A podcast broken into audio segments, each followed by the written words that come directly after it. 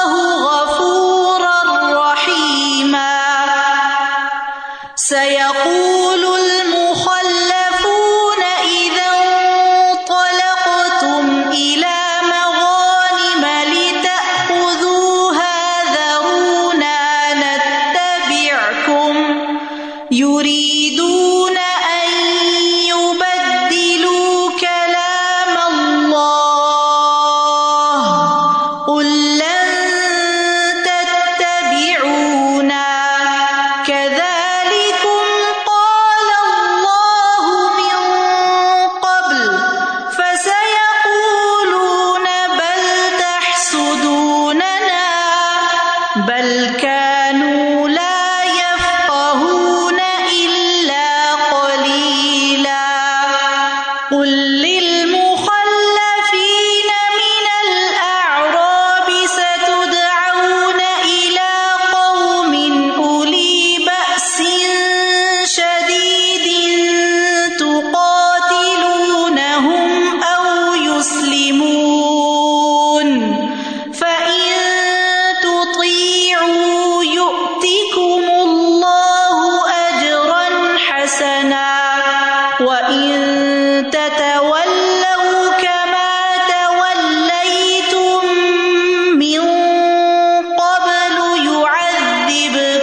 مع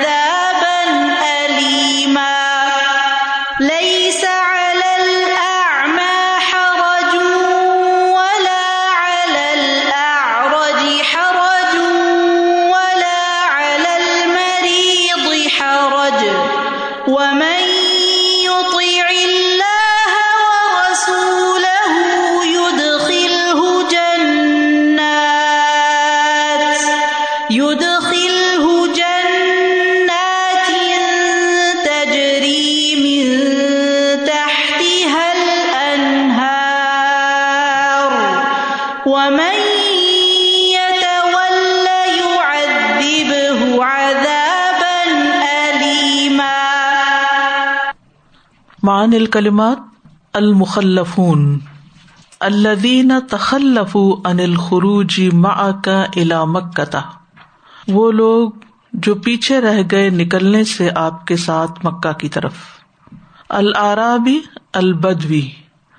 بدو یعنی عربی، دیہاتی۔ لئی ان قلبہ لئی ارجا ہرگز نہیں لوٹے گا۔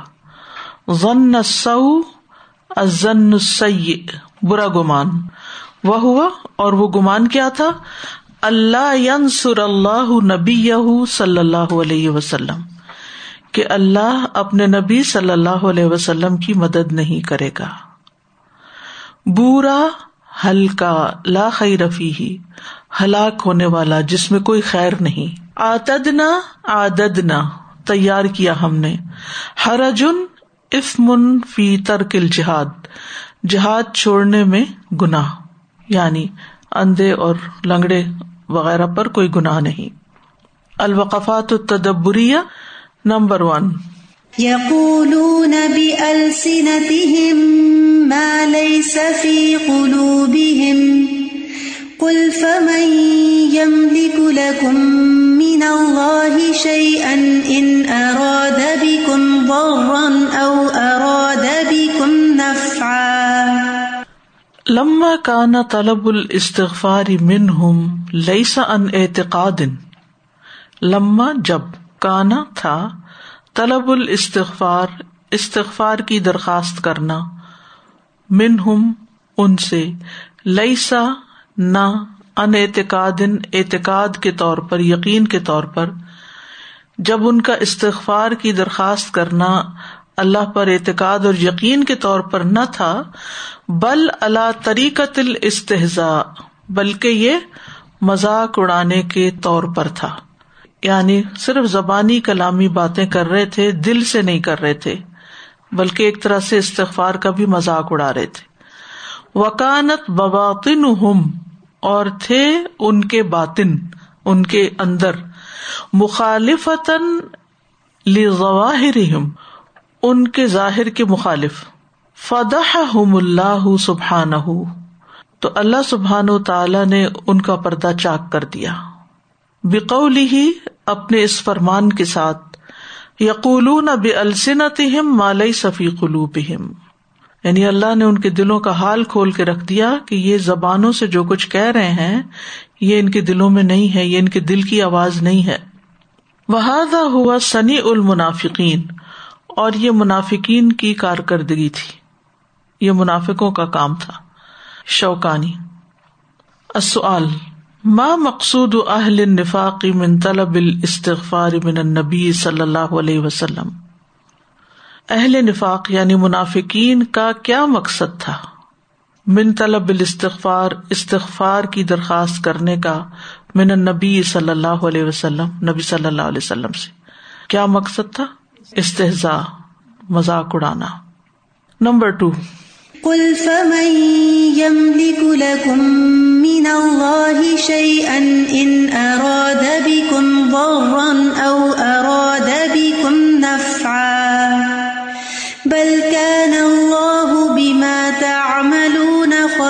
خبيرا. لا أحد يدفع ضره ولا نفعه تعالى. کوئی ایک بھی دفع نہیں کر سکتا، اس کا نقصان اور اس کا نفع یعنی اللہ سبحان تعالیٰ کی طرف سے جو آتا ہے۔ کوئی بھی شخص اللہ تعالی کی طرف سے دیے گئے نقصان اور نفے کو ٹال نہیں سکتا۔ فلئی شغل بل اہلی ول مالی ادرن تو نہیں ہے مشغول ہونا گھر والوں کے ساتھ اور مال کے ساتھ ازرن کوئی ازر گھر اور مال کے ساتھ مشغولیت کوئی ازر نہیں ہو سکتی۔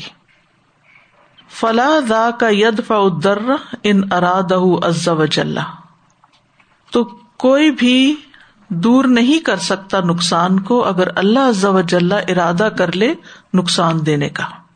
ولا مغافست العدوی اور نہ دشمن کا اچانک حملہ آور ہونا تم نہ ان نفع نفے کو روک سکتا ہے۔ ان اراد بکم نفع، اگر وہ تم سے نفع کا ارادہ کر لے۔ یعنی اگر اللہ تعالیٰ تمہیں نفع پہنچانا چاہے تو دشمن تمہیں کوئی نقصان نہیں دے سکتا، دشمن کا حملہ وغیرہ تمہیں کچھ بھی نقصان نہیں دے سکتا۔ السؤال هل الانشغال بالاموال والاهل النصرت الدین عذر مقبول عند اللہ سبحانہ؟ کیا اللہ کے دین کی مدد سے پیچھے رہ کر اپنے مال اور اہل میں مشغول رہنے کا عذر اللہ کے ہاں مقبول ہے؟ یعنی اللہ کے راستے میں نکلنے سے نفع یا نقصان کا کوئی تعلق نہیں ہے۔ گھر بیٹھے ہوئے بھی نقصان ہو سکتا ہے۔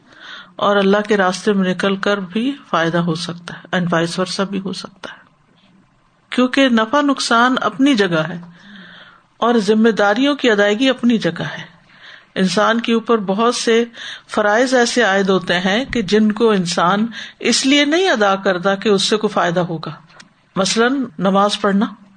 تو ضروری نہیں کہ نماز پڑھنے کا ہمیں دنیا میں کوئی فوری فائدہ ہو جائے۔ نماز ہم کیوں پڑھتے؟ کہ ہمارے اوپر یہ فرض عبادت ہے۔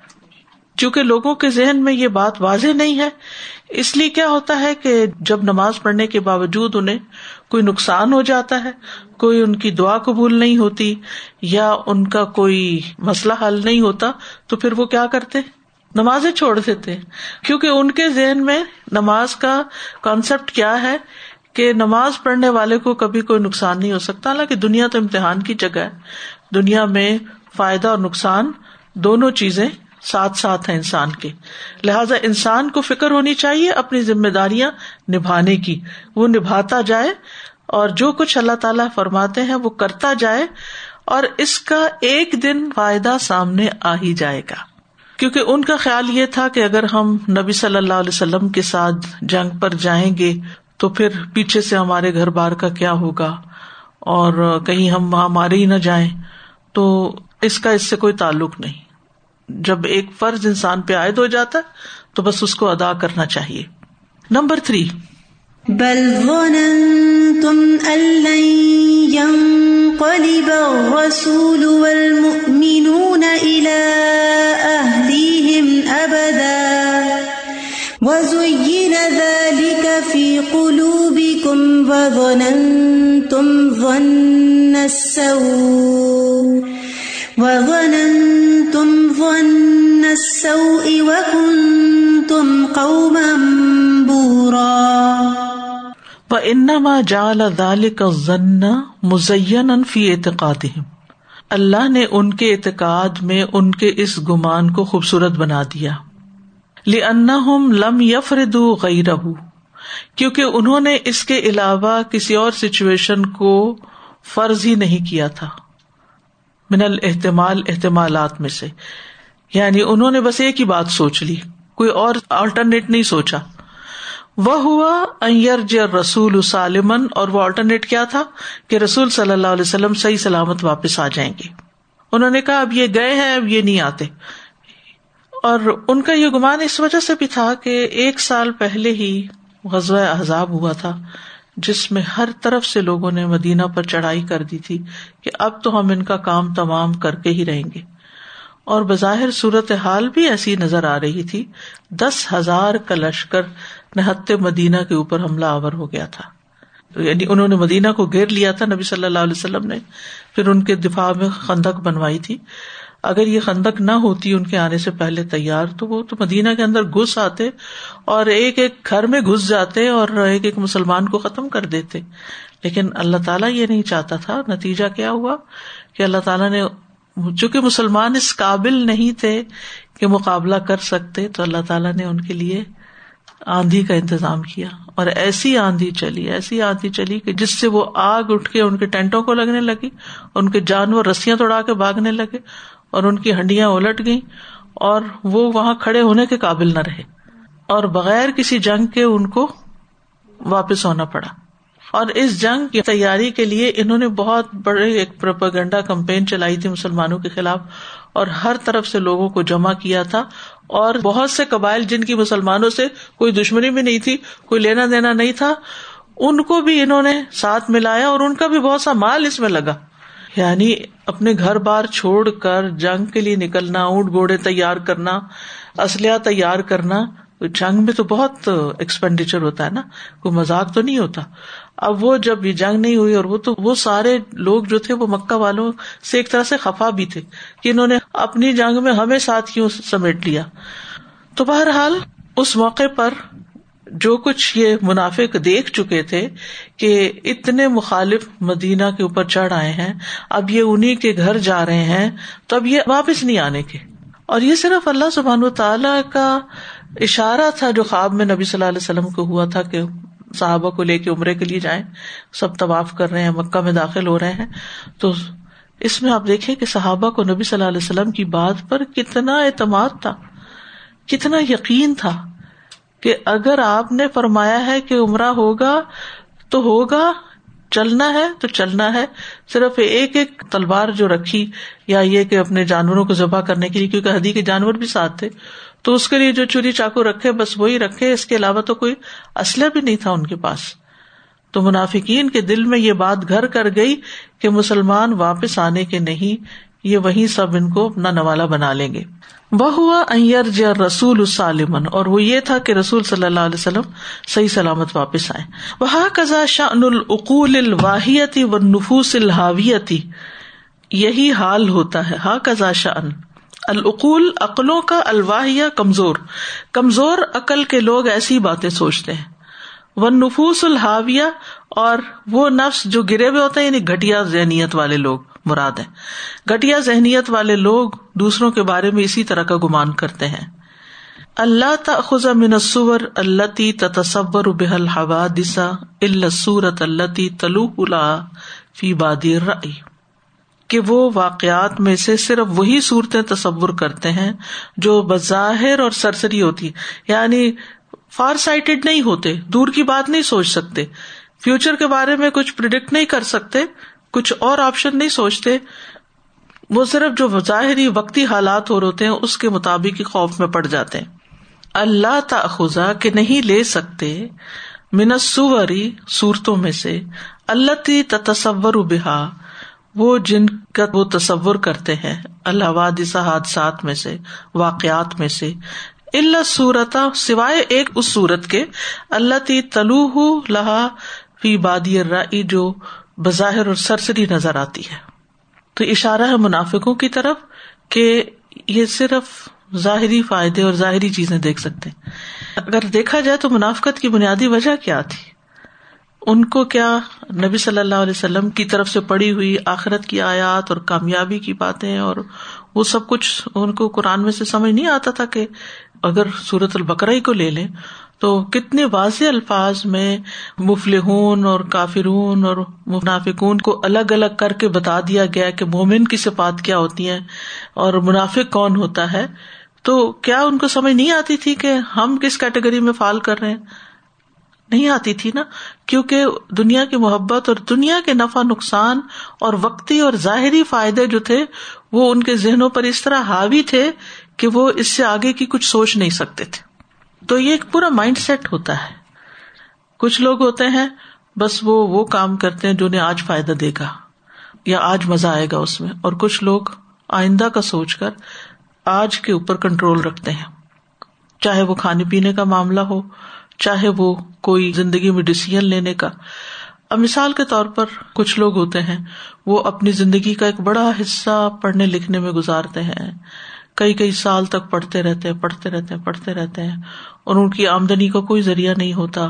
بڑی مشقتوں کی زندگی کاٹتے ہیں، قربانیاں کرتے ہیں۔ اور پھر کہیں جا کر ان کے لیے پھر آسانیوں کے دروازے کھلتے ہیں۔ بیس بیس، پچیس پچیس سال تک صرف پڑھائی چل رہی ہوتی ہے۔ لیکن جب وہ دروازے کھلتے ہیں تو پھر خوب ہی کھل جاتے ہیں۔ اور اس کے مقابلے میں کچھ لوگ ہوتے ہیں، وہ کہتے ہیں، میٹرک کے بعد کو نوکری کر لو، کیونکہ چند پیسے مل جائیں گے۔ آگے پڑھنے کے لیے تو فیس دینی پڑے گی، اور اگر نوکری کر لیں گے تو وہ پیسے اب مل جائیں گے۔ اب وہ اس پہ خوش ہیں کہ وہ میٹرک کے بعد بھی نوکری کر کے پیسے کما رہے ہیں۔ ہائی اسکول کے بعد نوکری مل گئی ہے، پیسے کما رہے ہیں۔ لیکن یہ ہائی اسکول کے بعد کی ہوئی نوکری جو ہے انہیں کہاں پہنچائے گی؟ اگر آگے نہیں پڑھیں گے تو۔ یعنی کچھ لوگ آج کے فائدوں کی خاطر اپنا مستقبل قربان کر دیتے تو منافقین کی بھی یہی ذہنیت تھی کہ وہ دنیا کے فائدوں کے لیے اپنی آخرت کا نقصان کر رہے تھے۔ اور اسی طرح جب کبھی حالات سے کوئی نتیجہ نکالتے تو وہ صرف وہ ان کو نظر آتا تھا جو ستی اور شیلو اور اوپر اوپر کا تھا۔ ڈیپتھ میں جا کے وہ سوچنے کے قابل نہیں تھے۔ منستراج اللہ سبحان منافقین اللہ سبحان و تعالی کا منافقین کو استدراج دینا یعنی ڈھیل دے کر پکڑنا۔ استدراج ہوتا ڈھیل دے کے پکڑنا۔ فی قلوب ازن الخاتے کہ اللہ نے ان کے دلوں میں ایک غلط گمان مزین کر دیا۔ بال مومنین مومنوں کے بارے میں۔ ود حاضہ من خلال لایا آیت کی روشنی میں اس کی وضاحت کریں۔ وضاحت ہو گئی ابھی کافی۔ Number four. يغفر لمن يشاء ويعذب من يشاء وكان الله غفورا رحيما وقدمت المغفرة هنا بقوله يغفر لمن يشاء ويعذب من يشاء لیتقرر مان الاتماع فی نفوسهم۔ وقدمت۔ اور پہلے لایا گیا۔ المغفرت مغفرت کا ذکر، یغفر لمن ہونا یہاں بقولی اللہ تعالیٰ کے فرمان میں یغ فر یشا و یو ادب میشا بخش دیتا ہے جس کو چاہتا ہے اور عذاب دیتا ہے جس کو چاہتا ہے۔ پہلے مغفرت کی بات کیوں ہے؟ عذاب کی بات کیوں نہیں؟ لیا تقرر تاکہ جما دے۔ مان الاتما امید کا مانا فی نفوس ان کے دلوں میں۔ تاکہ اللہ ان کے دلوں میں امید کو جما دے اور ہمیشہ پہلے پازیٹو بات ہی کرنی چاہیے۔ منہ سے خیر کی بات ہی نکالنی چاہیے۔ ہر انسان وہ بولتا ہے جو وہ سوچتا ہے۔ ہماری گفتگو جو ہوتی ہے، وہ ہماری سوچ کی، ہمارے خیالات کی، ہمارے ذہنیت کی عکاس ہوتی ہے۔ اب مسلمان جب ہدیبیہ کی طرف گئے، مکہ کی طرف گئے، تو منافقین نے کیا کہا؟ آپس میں باتیں کی یہ اب واپس نہیں آتے؟ اب وہ اپنے آپ کو خطرے میں ڈال چکے اب دیکھنا تو ان کے ساتھ کیا ہوتا ہے۔ تو کچھ لوگ ہمیشہ واقعات اور حالات پہ تبصرہ کرتے ہوئے منفی باتیں منہ سے نکالتے ہیں۔ اور ان لوگوں کے ساتھ پھر ویسی چیزیں ہونے بھی لگتی ہیں۔ اور کچھ لوگ ہمیشہ انتہائی مشکل وقت میں بھی آسانی کی بات کرتے ہیں کہ نکل جائیں گے اس مسئلے سے۔ کوئی مشکل نہیں۔ اللہ اور اس کے رسول نے کہہ دیا تو ٹھیک ہی کہا ہے۔ پھر ٹھیک ہی ہوگا۔ اعتماد کی بات، اللہ پر اعتماد، توکل۔ رسول اللہ صلی اللہ علیہ وسلم پر اعتماد، یہی ایمان کا تقاضا ہے کہ پھر ایسا ہی ہوگا ایسے کہا تو ایسا ہی ہوگا۔ اور پھر آپ کا بھی طریقہ ہی تھا۔ اور عام روزمرہ کی زندگی میں بھی ہم دیکھتے ہیں، مثلاً اگر آپ نے کسی کو کریٹیسائز کرنا ہو، تو کہاں سے شروع کریں گے؟ کچھ مائیں جو ہیں وہ اینگری مومس جو ہوتی ہیں، وہ ہر وقت بچوں کے دن کا آغاز ہو، یا کھانے کی میز پہ بات کا آغاز ہو، یا کہیں وہ پاس آ کے غریب بیٹھ جائیں، تو ابتدا کہاں سے ہوتی ہے؟ جو دل میں باتیں اٹکی بھی ہوتی ہیں، منفی قسم کی باتیں ان سے شروع ہوتے ہیں۔ اچھا اس کا نتیجہ کیا ہوتا ہے؟ وہ کہتے ہیں کہ آپ تو ہمیشہ یہی باتیں کرتے ہیں، اسی لیے تو ہم آپ کے پاس نہیں بیٹھتے، اسی لیے تو منہ نہیں دکھاتے۔ اگر آپ زندگی میں ایک اصول بنا لیں کہ جب آپ ان سے بات کریں، پہلے تھوڑا سا انکریج کر لیں۔ کہ ماشاء اللہ تم نے یہ اور یہ کرنا شروع کر دیا ہے، یہ چیزیں تمہاری اچھی ہو گئی ہیں، اب یہ بھی کر لو، ایک قدم اور آگے اٹھا لو۔ تو آپ دیکھیں گے کہ ان کا بھی حوصلہ بڑھے گا، ان کے اندر بھی کچھ کرنے کا جذبہ آئے گا۔ لیکن جب ہم یہ کہتے ہیں نا تم یہ بھی نہیں کرتے، تم یہ بھی نہیں کرتے، تم یہ بھی نہیں کرتے تم یہ بھی نہیں آتا تم یہ بھی نہیں آتا۔ اور یہ صرف بچوں کے ساتھ معاملہ نہیں، ہمارا ہر ایک کے ساتھ یہ معاملہ ہے۔ تو ہمیں یہ چیز سیکھنے کی ضرورت ہے۔ قرآن یہ بھی حکمت سکھا رہا ہے۔ جہاں بھی قرآن میں یکفر اور یوزب اکٹھا ہے، پہلے یکفر ہی آیا۔ تو یہاں مغفرت اس لیے کہ ان کو پھر ایک طرح سے ایک دعوت دی جا رہی ہے کہ تم کیا کرو؟ واپس آ جاؤ۔ اللہ کے رسول صلی اللہ علیہ وسلم کا ساتھ دو، تو تمہارا فائدہ ہی فائدہ ہے۔ فیب تدرو السترا کی مافات ہوں تاکہ وہ جلدی کرے۔ بدری کا لفظ شاید آپ نے عمرے پہ سنا وہ جو اٹھاتے ہیں نا نماز پڑھنے والوں کو۔ بدری بدری کرتے اٹھو اٹھو، جلدی کرو جلدی کرو یہاں سے۔ حرم میں جو لوگ بیٹھے ہوئے ہوتے ہیں نا، تو لوگ ان کو وہاں سے رستے سے ہٹا رہے ہوتے بیدارن بیدارن کا لفظ آتا ہے سورت۔ فیب تدرو تو جلدی کریں۔ السترا کی معافات ہوں اس چیز کو حاصل کرنے میں جو ان سے چھوٹ گئی۔ یعنی اللہ کی مغفرت۔ وہذا تمہید ان لبادہم الآتی فی قوله۔ قل للمخلفین من الآراب الى قوله فإن تطیعوا یؤتکم اللہ اجرا حسنا۔ وہذا تمہید اور یہ تمہید ہے۔ تمہید ہوتا ہے فضا ہموار کرنا۔ اور یہ فضا ہم وار کرنا ہے لواد آتی ان کے آگے آنے والے وعدے کی۔ فی قولی ہی اللہ تعالیٰ کے فرمان میں کل المخلفین من العراب آراب میں سے پیچھے چھوڑے جانے والوں سے کہہ دیجیے قولی ہی یہاں تک کہ اللہ تعالیٰ کا فرمان ہے فعین تتی کم اللہ اجرن حسنا۔ اگر تم بھی بات مان لو گے تو اللہ تم کو بہت اچھا اجر عطا کرے گا۔ ٹھیک ہے، تم نے غلطی کی، ہو گئی، گزر گئی، آئندہ کے لیے اچھا کر لو، پچھلی سب غلطیاں معاف ہو جائیں گی۔ یہ اپنے عاشور کی تفصیل تھی۔ وہ آئے تھے نا سورت الفتح کی۔ اس کی طرف اشارہ ہے، آیت نمبر سکسٹین کی طرف۔ بدویوں میں سے پیچھے چھوڑے جانے والوں سے کہہ دیجیے ان قریب تم ایک سخت لڑنے والی قوم کی طرف بلائے جاؤ گے۔ تم ان سے لڑو گے یا وہ مسلمان ہو جائیں گے؟ پھر اگر تم حکم مانو گے تو اللہ تمہیں اچھا اجر دے گا۔ یعنی اس آیت میں جو وعدہ کیا گیا ہے۔ لماذا قدمت المغفرت العذاب فی الایت الکریمہ؟ اس آیت کریمہ میں عذاب سے پہلے بخش کا ذکر کیوں آیا ہے؟ تاکہ ان کے دل میں امید کو جما دیا جائے اور تاکہ وہ جو چیز ان سے چھوٹ گئی اس کو حاصل کرنے میں جلدی کرے ٹھیک ہے۔